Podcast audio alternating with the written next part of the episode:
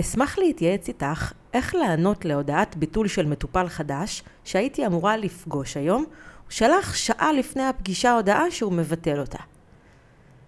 זאת שאלה שנשאלתי השבוע על ידי מטפלת שמשתתפת בכיתת המטפלים שלי, וכשאני אה, ככה עונה לה ומכוונת אותה, אה, ירד לי, ירדה ההבנה שכדאי מאוד אה, להכין על העניין הזה הדרכה מסודרת.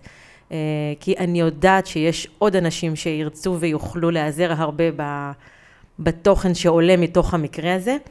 אה, ואת הפרק הזה אני מקליטה גם כפרק פודקאסט וגם כהדרכה מוקלטת ליוטיוב. אני לא יודעת איפה אני פוגשת אתכם היום, ובכל מקרה תדעו שיש גם את האופציה הנוספת. אה, בהדרכת היוטיוב יש לנו ממש מצגת עם צילומי מסך של ההודעות שקיבלתי מהמטפלת שאני מלווה. אז מה אנחנו עושים כשמטופל חדש שהיה אמור לפגוש אותנו היום, שולח לנו הודעה שעה לפני הפגישה. בצילום המסך אה, הראשון במצגת, היא, המטפלת פנתה אליי עם השאלה הזאת, והדבר הנוסף שהיא כתבה למטה זה שהיא לא רוצה להגיב מהכעס והתסכול שזה מעורר בה.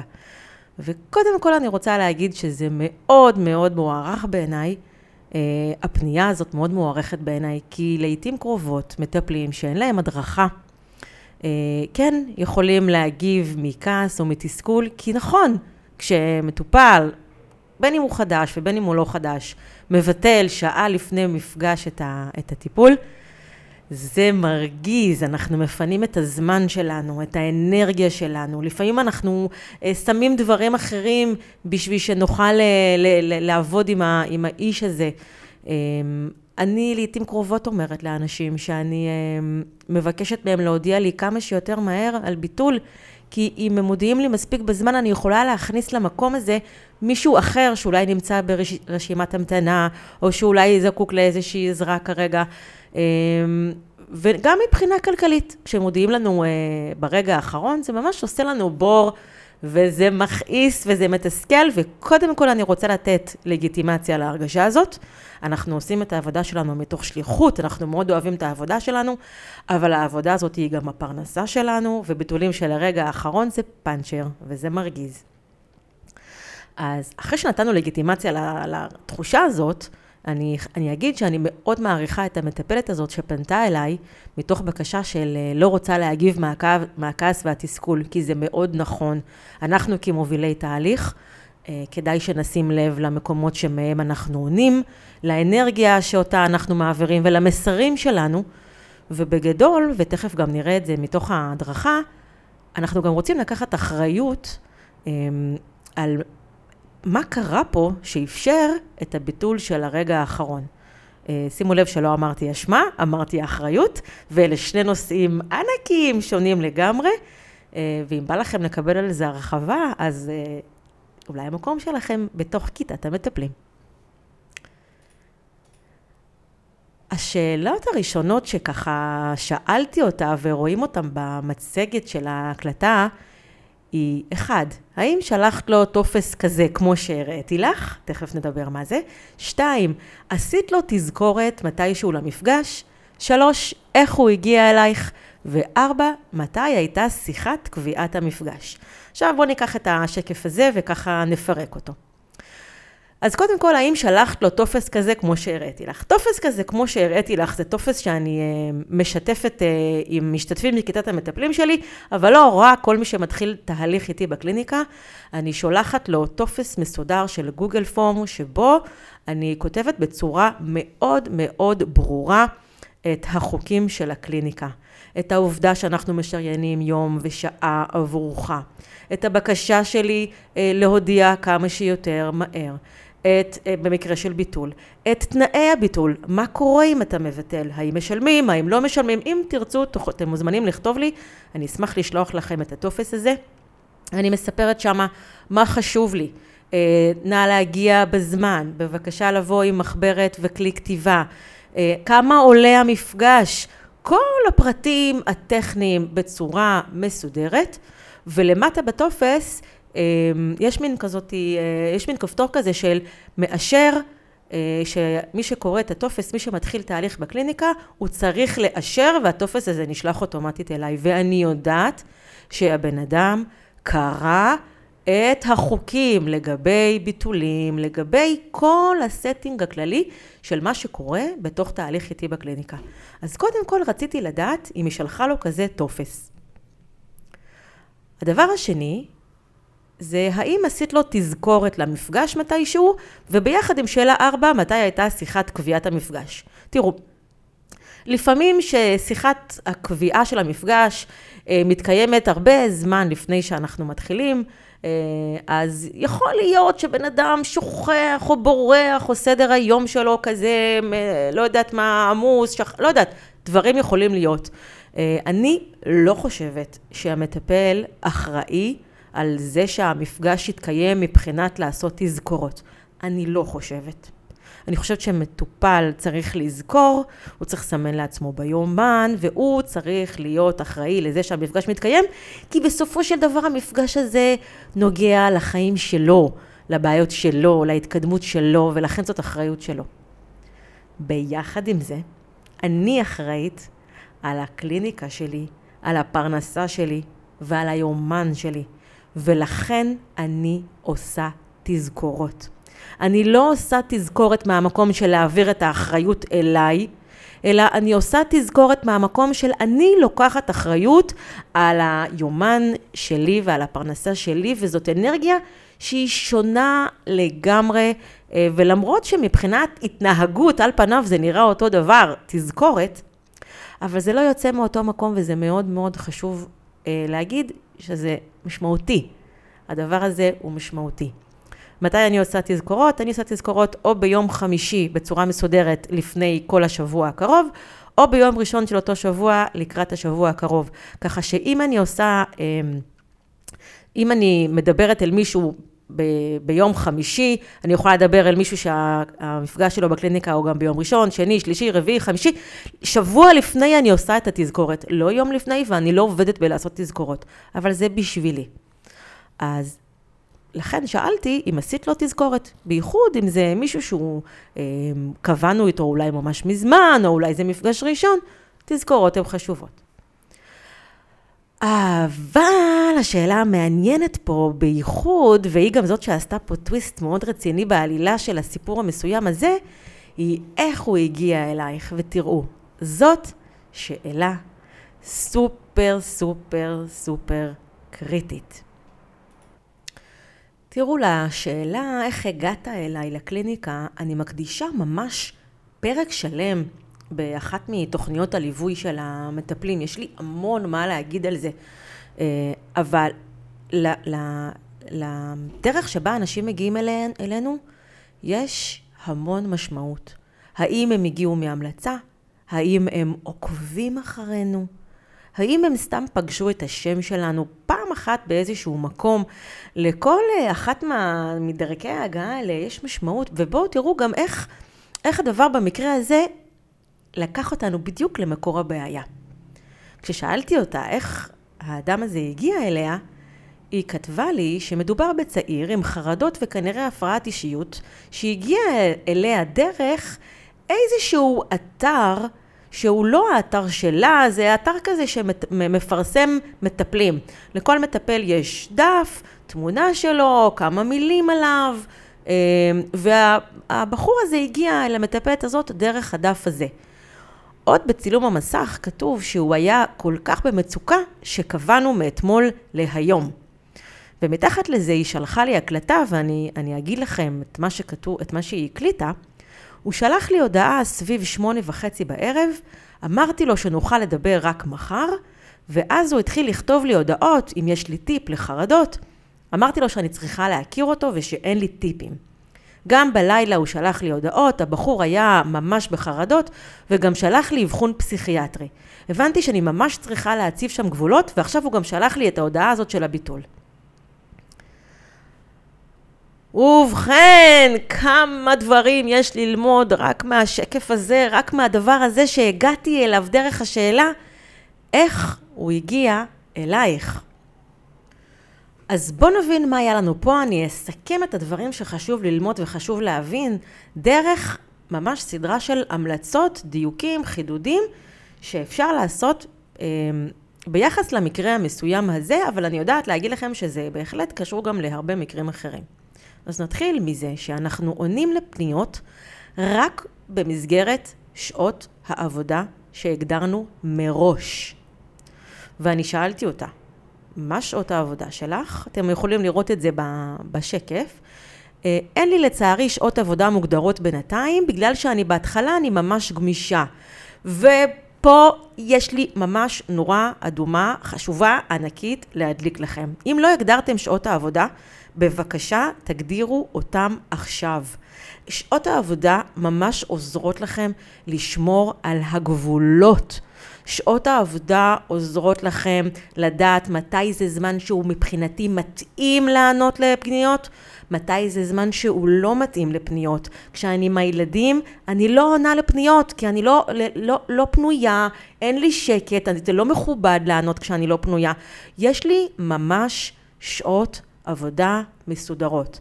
עכשיו, כשאתם אה, בהתחלה ואין לכם שעות מוגדרות, זה עוד יותר חשוב להגדיר שעות עבודה. מה זה אומר שעות עבודה? שעות העבודה אלה השעות שבהן נוח לכם לענות. זה לא על חשבון פילאטיס, זה לא על חשבון הילדים, זה לא בקניות על הדרך שראיתם איזה וואטסאפ, זה ממש שעות שבהם אתם פנויים. שעות עבודה זה לא רק השעות שבהם אתם במפגש בקליניקה, עכשיו מדברים עם מישהו, זה גם השעות שבהם אתם עובדים על שיווק, זה שעות שבהם אתם לומדים תכנים חדשים או מחזקים תכנים אה, קודמים שיש לכם, זה שעות שמוגדרות אה, לעצמאים. שעות העבודה הן מאוד מאוד חשובות. אם אנחנו לא מגדירים שעות עבודה, אנחנו או נעבוד מהבוקר עד הלילה ונרגיש שהעבודה אוכלת לנו כל חלקה טובה בסדר היום שלנו, או שבאמת העבודה תיכנס לנו למקומות שיגרמו לנו בסופו של דבר מאוד מאוד מאוד אה, להתעייף ולפרוץ את הגבולות. אה, אם אתם לא יודעים מה שעות העבודה שלכם וקשה לכם להגדיר אותם, אני מציעה לכם את ההצעה שלי. שעות העבודה שלי הם בין שמונה וחצי לאחד וחצי, ומחמש עד שמונה. ואחרי שמונה אני לא עונה. למה? כי אחרי שמונה אני חוזרת להיות עם עצמי. ההמלצה השלישית היא ממש מחוברת לה, להמלצה הראשונה והשנייה לגבי שעות עבודה, והיא לזכור שקליניקה של אימון רגשי היא לא ניידת טיפול נמרץ. עכשיו, בין אם אתם עובדים, התחום שלכם הוא אימון רגשי, או תחום אחר, רפלקסולוגיה, דיקור, פסיכולוגיה, לא יודעת, כל, כל תחום אחר שהוא לא טיפול נמרץ, אנחנו צריכים לזכור שאנחנו לא טיפול נמרץ. אנחנו לא מוקד חירום, ואם תזכרו את זה, יהיה לכם קל יותר לשמור על עצמכם מליפול למקום של המושיע. המושיע, וגם על המושיע אני מקדישה פרק שלם, שיעור שלם בכיתת המטפלים. המושיע זה איזושהי דמות שהמון מטפלים נופלים אליה, איזשהו תפקיד או פוזיציה שבה אנחנו מרגישים שאנחנו כל כך רוצים לעזור וכל כך צריכים לעזור, ובאמת פונים אלינו אנשים שהם כל כך במצוקה, ולפעמים הם גם יודעים לבטא את הכל כך מצוקה הזאת, שזה יושב לנו על קצות העצבים של הרצון לעזור, שאנחנו... נפנה את עצמנו מכל דבר, נ, נ, נ, נ, נוותר על הצרכים שלנו כדי להיות שם עבור האדם, וזו בדיוק ההתנהגות האחרונה שמתאימה והולמת לקליניקה של אימון רגשי. המטרה שלנו היא לתת לבן אדם את התחושה, את העצמה, את ההבנה שלו שהוא יכול להסתדר גם בעצמו. וכשאני עונה בכל שעה ובכל רגע בלי לשים גבולות, אני ממש מעבירה אה, לבן אדם שמולי מסרים תת-מודעים של אתה, בוא, שיש פה, קורה פה משהו מאוד מאוד חמור, ושלבד אתה לא יכול. אני יודעת שלפעמים אנשים מתבלבלים וחושבים שאם הם אה, אה, לא יענו בדיוק באותו רגע, זה אומר שלא אכפת להם, וזה אומר שהם מזלזלים, או שהם לא מספיק קשובים. אבל האמת שההפך הוא, הוא מה שנכון, יש מקרים מאוד מאוד נדירים שבהם אני כן נהנה באופן חירומי מחוץ לשעות העבודה שלי, וזה יהיה עבור אנשים שאני מכירה אותם, שהם מכירים אותי, זאת אומרת, אנשים שכבר עברתי איתם תהליך, שאני יודעת שהם לא יפילו אותי למקום של המושיע, שאני יודעת שהם יפנו אליי רק במקרים שבאמת קורה עכשיו משהו אה, שהוא יוצא דופן ודורש אה, אה, התערבות מיידית. הדבר הזה הוא מאוד מאוד מאוד נדיר, וזה אומר שברוב המקרים אני אסתכל על ההודעה, אני אנשום עמוק ואני אגיד, בוא ניתן לו רגע לעבור את הלילה, מחר בבוקר יהיה לי הרבה הרבה יותר קל ונכון לעזור לו, מכל הבחינות. אם אתם רוצים הרחבה על הנושא הזה, עם משהו בנושא, עם משהו ב, ב, במה שאמרתי עכשיו, יושב לכם ועושה לכם ככה מהפך בבטן, אתם אולי לא מסכימים, או ככה זה מכווץ אתכם, זה עוד יותר הוכחה בשבילי שאתם צריכים לעבור את השיעור על המושיע. זה עוד יותר הוכחה בשבילי שאתם, יש כאן עוד משהו שאתם צריכים להבין על התפקיד שלכם כמלווים, על האחריות שלכם ועל הצבה טובה של גבולות. אז אם זה ככה כיווץ אתכם, בבקשה, תדברו איתי.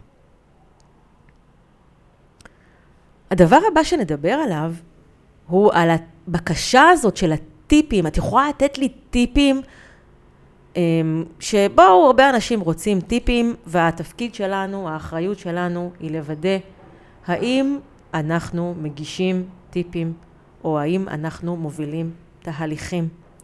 ואני אגיד לכם מניסיון, שאנשים שמתחילים את התהליך שלהם מתני לי טיפ, הם לא באמת מתחילים את התהליך שלהם.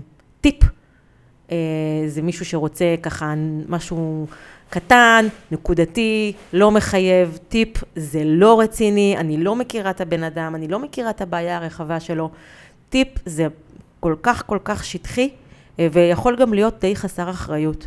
אז זה התפקיד שלנו כמי שמלווה לזכור שאנחנו לא נותנים טיפים, אנחנו מובילים לתהליך.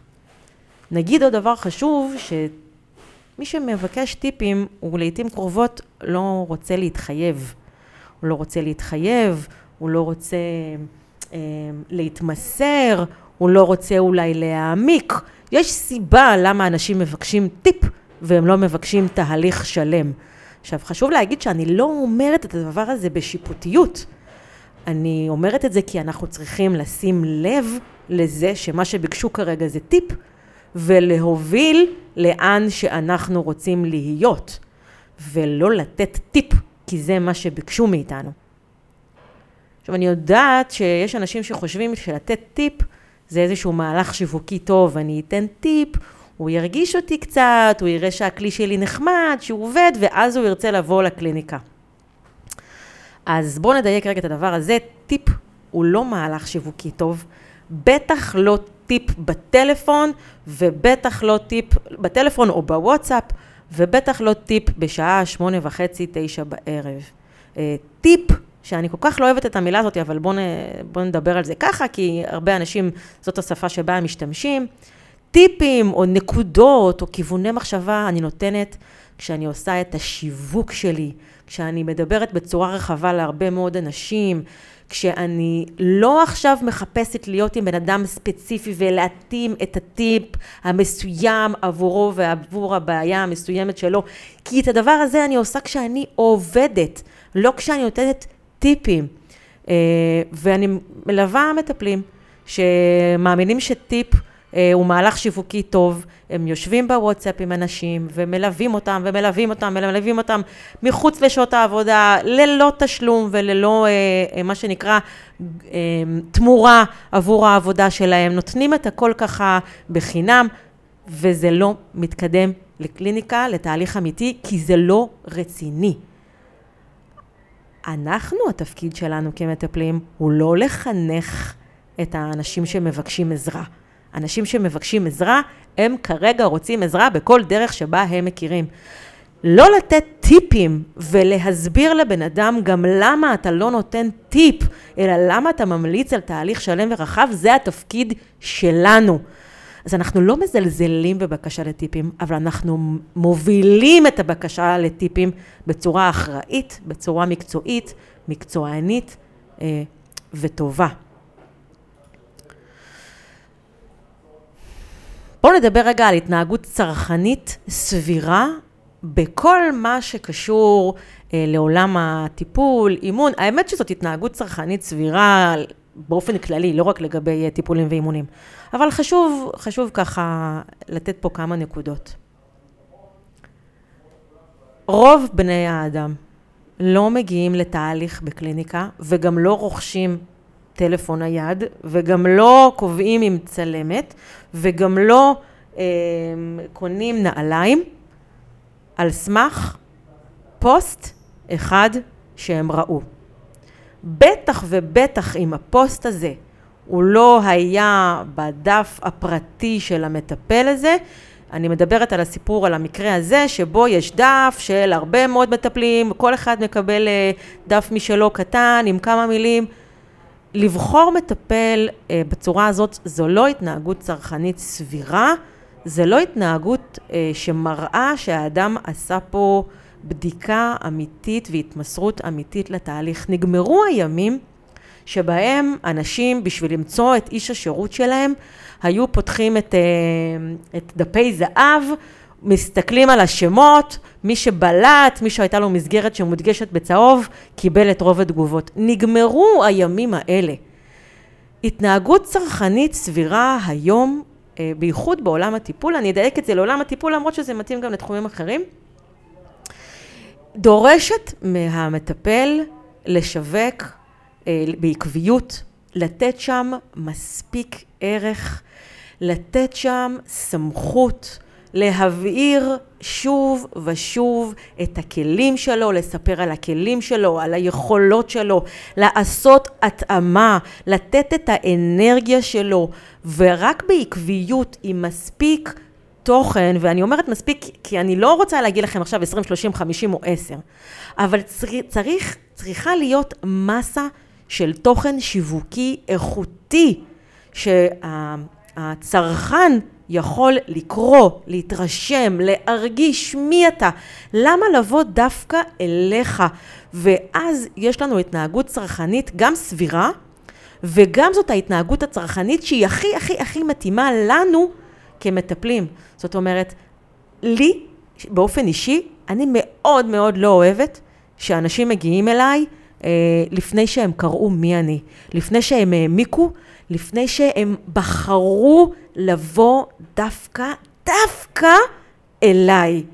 אני רוצה שאנשים יקראו והם יגידו לי, יגידו לעצמם, וואו, זאת אני אוהב את הראש שלה, וואו, זאת אני אוהב את האנרגיה שלה, וואו, זאת אני אוהב את איך שהיא מפרקת דברים, אני אוהב שאיך שהיא מפשטת, אני אוהב את הדרך שבה היא מדברת רגשות. לא יודע, תחשבו מה הערכים שאתם רוצים להעביר בשיווק שלכם, כי הם יעשו לכם את הסינון הכי טוב ויאפשרו לכם ולמטופלים שלכם את ההתנהגות הצרכנית הטובה.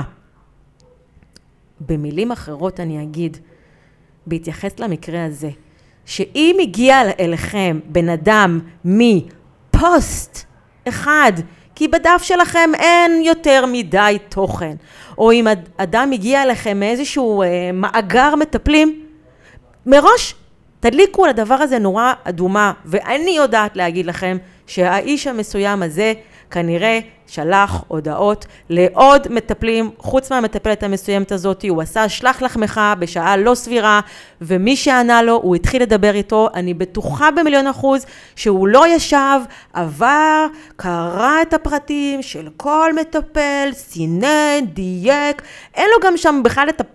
יכולת להבין מי זה מי ומה ולעשות השוואה טובה. אז אני ממש יודעת שהדרך שבה האיש המסוים הזה הגיע למטפלת הזאת היא דרך לא טובה, וגם הנה, כל שאר הדברים מסביב מוכיחים שבאמת לא הייתה שם התנהגות צרכנית סבירה, לא מבחינת שעות עבודה, לא מבחינת הבקשה של הטיפים, לא מבחינת בן אדם עם הפרעת אישיות, עם הפרעה פסיכיאטרית, ששם עוד יותר חשוב לדייק את המטפל, עוד יותר חשוב לדעת שאתה עובד עם מישהו שהוא מתאים לך, זה עוד יותר חשוב. מבחינת ההתנהגות הצרכנית, אני לא מדברת על המקום של המטפלת לעשות את הסינון, אני מדברת על הבן אדם עצמו, שאנחנו כן צריכים התנהגות צרכנית טובה, שהבן אדם לוקח אחריות על התהליך שלו. אמ, אז זאת אחת הסיבות שאני מלווה אה, מטפלים, ואני מדברת איתם על שיווק, אה, לא כדי שהם יעופו על עצמם, לא שאני נגד לעוף על עצמנו, אני בעד לעוף על עצמנו, ויש גם פרק שלם על זה בפודקאסט. אה, ולא כדי שאנחנו, לא כי אנחנו צריכים לפרסם את עצמנו, לא כי אנחנו צריכים לפרסם את עצמנו, אבל כי שיווק מדויק, שיווק טוב, שמדבר על מי אני, לא מי אני שהלכתי לבית קפה ומי אני שאני הכי יפה בעולם ומי אני שיש לי שלושה ילדים, אלא מה מבחינת הערכים המובילים שלי, הוא מאפשר התנהגות צרכנית טובה והוא מאפשר סינון טוב של אנשים עוד בכלל לפני שדיברו איתי. וזה משהו שמאוד חשוב למטפלים להיות מיומנים בו. הדבר הבא שנדבר עליו בהקשר למקרה המסוים הזה, הוא ששיחת הטלפון הראשונה עם אנשים שמתעניינים בטיפול, היא לא שיחת מכירה שבה אתם, המטפלים, אנחנו, צריכים לשכנע את האדם לצאת איתנו לדרך. תראו, הרבה מטפלים בתחילת הדרך מתבלבלים. הם כל כך רוצים למלא קליניקה, הם כל כך רוצים לעזור, הם כל כך רוצים להיות שם עבור האדם, ונדמה להם ששיחת המכירה זה איזה שיחת כזאת של תשכנע אותי למה לצאת איתך לדרך. וזאת הדרך הכי גרועה לצאת לליווי של תהליך. הכי גרועה. שיחת הטלפון הראשונה, כשהיא מתנהלת בצורה מקצועית ומגיעה אחרי שיווק איכותי ומדויק שדיברנו עליו מקודם, היא לא שיחת מכירה, היא בעצם שיחת התאמה, שבה אני המטפלת מקיימת את האחריות שלי לבדוק טוב טוב אם יש התאמה ביני ובין האדם שמבקש ליווי. אם יש לי את הכלים המתאימים כדי לעבוד איתו. אם מתקיימים כל הצרכים ההכרחיים לטובת תהליך של אימון רגשי, ואם אתם לא באימון רגשי, אז בדבר, ב, ב, בתחום שלכם, האם הבן אדם הוא, לדוגמה בתהליך של אימון רגשי, האם הבן אדם באמת מוכן לאימון, האם הוא פנוי לאימון, האם מה שנכון בשבילו זה אימון, אולי הוא צריך טיפול תרופתי, אולי הוא צריך משהו אחר. אני לא, מטרת השיחה הזאת היא להתגבר על הצורך של המטפל למלא את הקליניקה ולהתפרנס, למרות שזה מאוד מאוד חשוב. המטרה היא להתחיל לעבוד או לצאת לדרך רק עם אנשים שזה במאה אחוז מתאים מכל הכיוונים. עכשיו, לא תמיד אנחנו יודעים את זה בהתחלה, אבל ככל שיהיה לכם יותר ניסיון, וככל שתדעו מה הפקטורים שאנחנו צריכים לדבר עליהם בשיחה הזאת, וגם על זה אני מקדישה אה, שיעור בתוכנית של המטפלים, של מה בדיוק אני צריכה לבדוק בתחום של אימון רגשי, לפני שאנשים נכנסים לקליניקה. ככל שתדעו טוב יותר, וממש תעשו לכם וי, וי, וי על הדברים שצריך לבדוק, אתם לא רק תחוו יותר הצלחה בתהליכים שאתם מלווים, יהיו לכם פחות פיקשושים עם אנשים שהם לא נכונים, והדבר הזה אה, לכשעצמו מוביל לירידה בביטחון העצמי, המקצועי, הוא מוריד את החשק לצאת לדרך, הוא גורם לנו לתחושה שאנחנו לא יודעים אם אנחנו מועילים או לא מועילים, יש לזה המון השלכות אה, רחבות אה, לסינון הזה, ואני באמת חושבת ש... חוץ מהעובדה שאנחנו צריכים לדעת את העבודה המקצועית שלנו בליווי של אנשים, אנחנו צריכים לדעת לשווק ולסנן נכון. סינון זה לא לזרוק החוצה בן אדם מהקליניקה. אה, אחת הסיבות שאני פתחתי את כיתות המאמנים שלי, זה כדי שיהיו לי קולגות. אני את האנשים שמשתתפים בכיתות המטפלים, אני מכירה לעומק, אני יודעת כל מטפל, אה, מי הוא, מה הערכים שלו, מה האנרגיה שלו, אמ, מה הכישורים המיוחדים שלו, מה המומחיות שלו. והיום הרבה יותר קל לי לעשות שיחות סינון בקליניקה, כי היום כשאני מסננת אנשים, קל לי מאוד להגיד, אני לא הבן אדם הנכון, אבל יש את... המטפל הזה והזה, או המטפלת הזאת והזאת, והם יהיו לך בול. אני לא זורקת אנשים. או כשאני אומרת, אה, הכלים שלי זה לא בדיוק הכלים הנכונים, אבל אני ממש מציעה לך לפנות לכיוון כזה וכזה. אמ, למילה סינון, אני ככה מרגישה, יש איזו קונוטציה כזאת, קצת כאילו אנחנו מסננים החוצה, ואנחנו לא מסננים החוצה, אנחנו פשוט אה, לא מכניסים לקליניקה משהו או מישהו שזה לא מתאים. כי כשאנחנו מכניסים לקליניקה שלנו אדם או מקרה או מצב שהוא לא מתאים לנו באופן אישי, לתנאי העבודה שלנו או לכלים שלנו, קודם כל אנחנו באופן אישי אה, חווים קושי, אה, וזה מאוד לא נעים למטפל, אבל מעבר לזה, אנחנו פוגעים בבן אדם עצמו שבא לבקש עזרה. וזו ממש אחריות שלנו, ואני יודעת שאמרתי, ואני אגיד את זה עוד פעם, כי צריך להגיד את זה המון, זו אחריות שלנו להתגבר על הרצון למלא קליניקה, להתגבר על הרצון לעזור לכולם, להתגבר על הרצון להתפרנס, או כל מיני דברים שקשורים בדבר הזה. אני חושבת שזאת אחת המשימות הקשות והמאתגרות של מטפלים בתחילת הדרך. לסנן זה אומר לשמור על עצמנו ולשמור על האנשים שמבקשים עזרה, וזאת אחריות גדולה שלנו. תראו, יש עוד המון מה לדבר על. סביב המקרה הזה, ועוד המון נקודות אה, שאפשר להרחיב עליהן. אה, תראו כמה דברים חשובים צריך לדעת ולהכיר עוד בכלל לפני שעשינו את המפגש הראשון. אה, הרבה מטפלים שאני מכירה, הם שואלים, ככה, הם עסוקים במה להגיד במפגש, ואיך להוביל, ובמה לגעת, ובמה לא לגעת, אבל תראו כמה העבודה שלנו מתחילה עוד הרבה בכלל לפני שמישהו הגיע אלינו לקליניקה. העבודה שלנו מתחילה בדיוק של הערכים שלנו, בשיווק שלנו, בסינון האיכותי שלנו, אמ, בלשים את הסטינג המקצועני בשעות העבודה שלנו, באיך אנחנו עונים, מתי אנחנו עונים. אמ, כל כך הרבה דברים חשובים, אבל שם מתחיל הטיפול. שם מתחילה בניית הסמכות שלנו, שם מתחיל הליווי האמיתי שלנו והעברת האחריות אל המטופל או אל המתאמן, לבחור לצאת לדרך בצורה איכותית ולא עוד הפעם לעשות דברים על הדרך או ליד או בצורה לא רצינית ולא מקצועית שמשאירה אותו שוב ושוב אה, עם אותן בעיות. גם כשאני מקליטה את הפרק הזה, קורה לי משהו שקורה לי לעיתים אה, קרובות. אני שואלת את עצמי, אם אמרתי הכל, אם נגעתי בכל הנקודות, אם אה, אולי שכחתי משהו, אולי פספסתי משהו, ואני מראש גם עונה לעצמי, לא נגעתי בכל הנקודות, לא אמרתי הכל. יש עוד המון מה להגיד.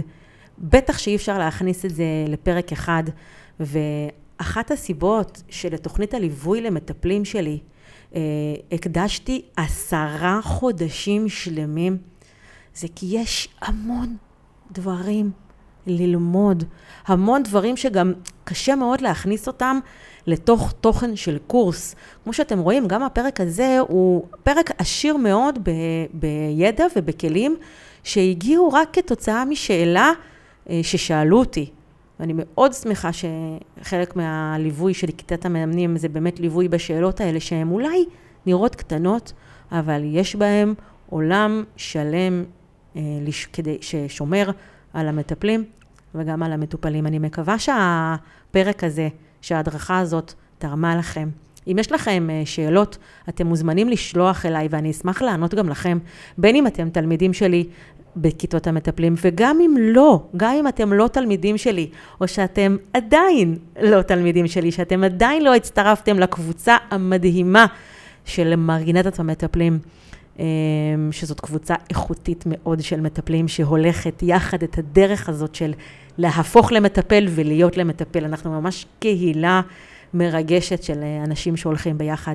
אז גם אם אתם עדיין לא חלק מהקהילה הזאת ומהקבוצה הזאת, אם יש לכם שאלות, אתם מוזמנים לשלוח אליי, אני אשמח לענות לכם. אמ, אני רוצה לעזור לכל מטפל באשר הוא, ויודעים מה? גם אם הפרק הזה הגיע אליכם ואתם לא מטפלים, אבל יש לכם שאלה שככה קשורה לתחום הזה, אתם מוזמנים לשלוח אליי. כי אנשים מספרים לי שהם מעבירים את ההקלטות של הפרקים גם לאנשים שהם לא מטפלים והם מאוד מאוד תורמות להם.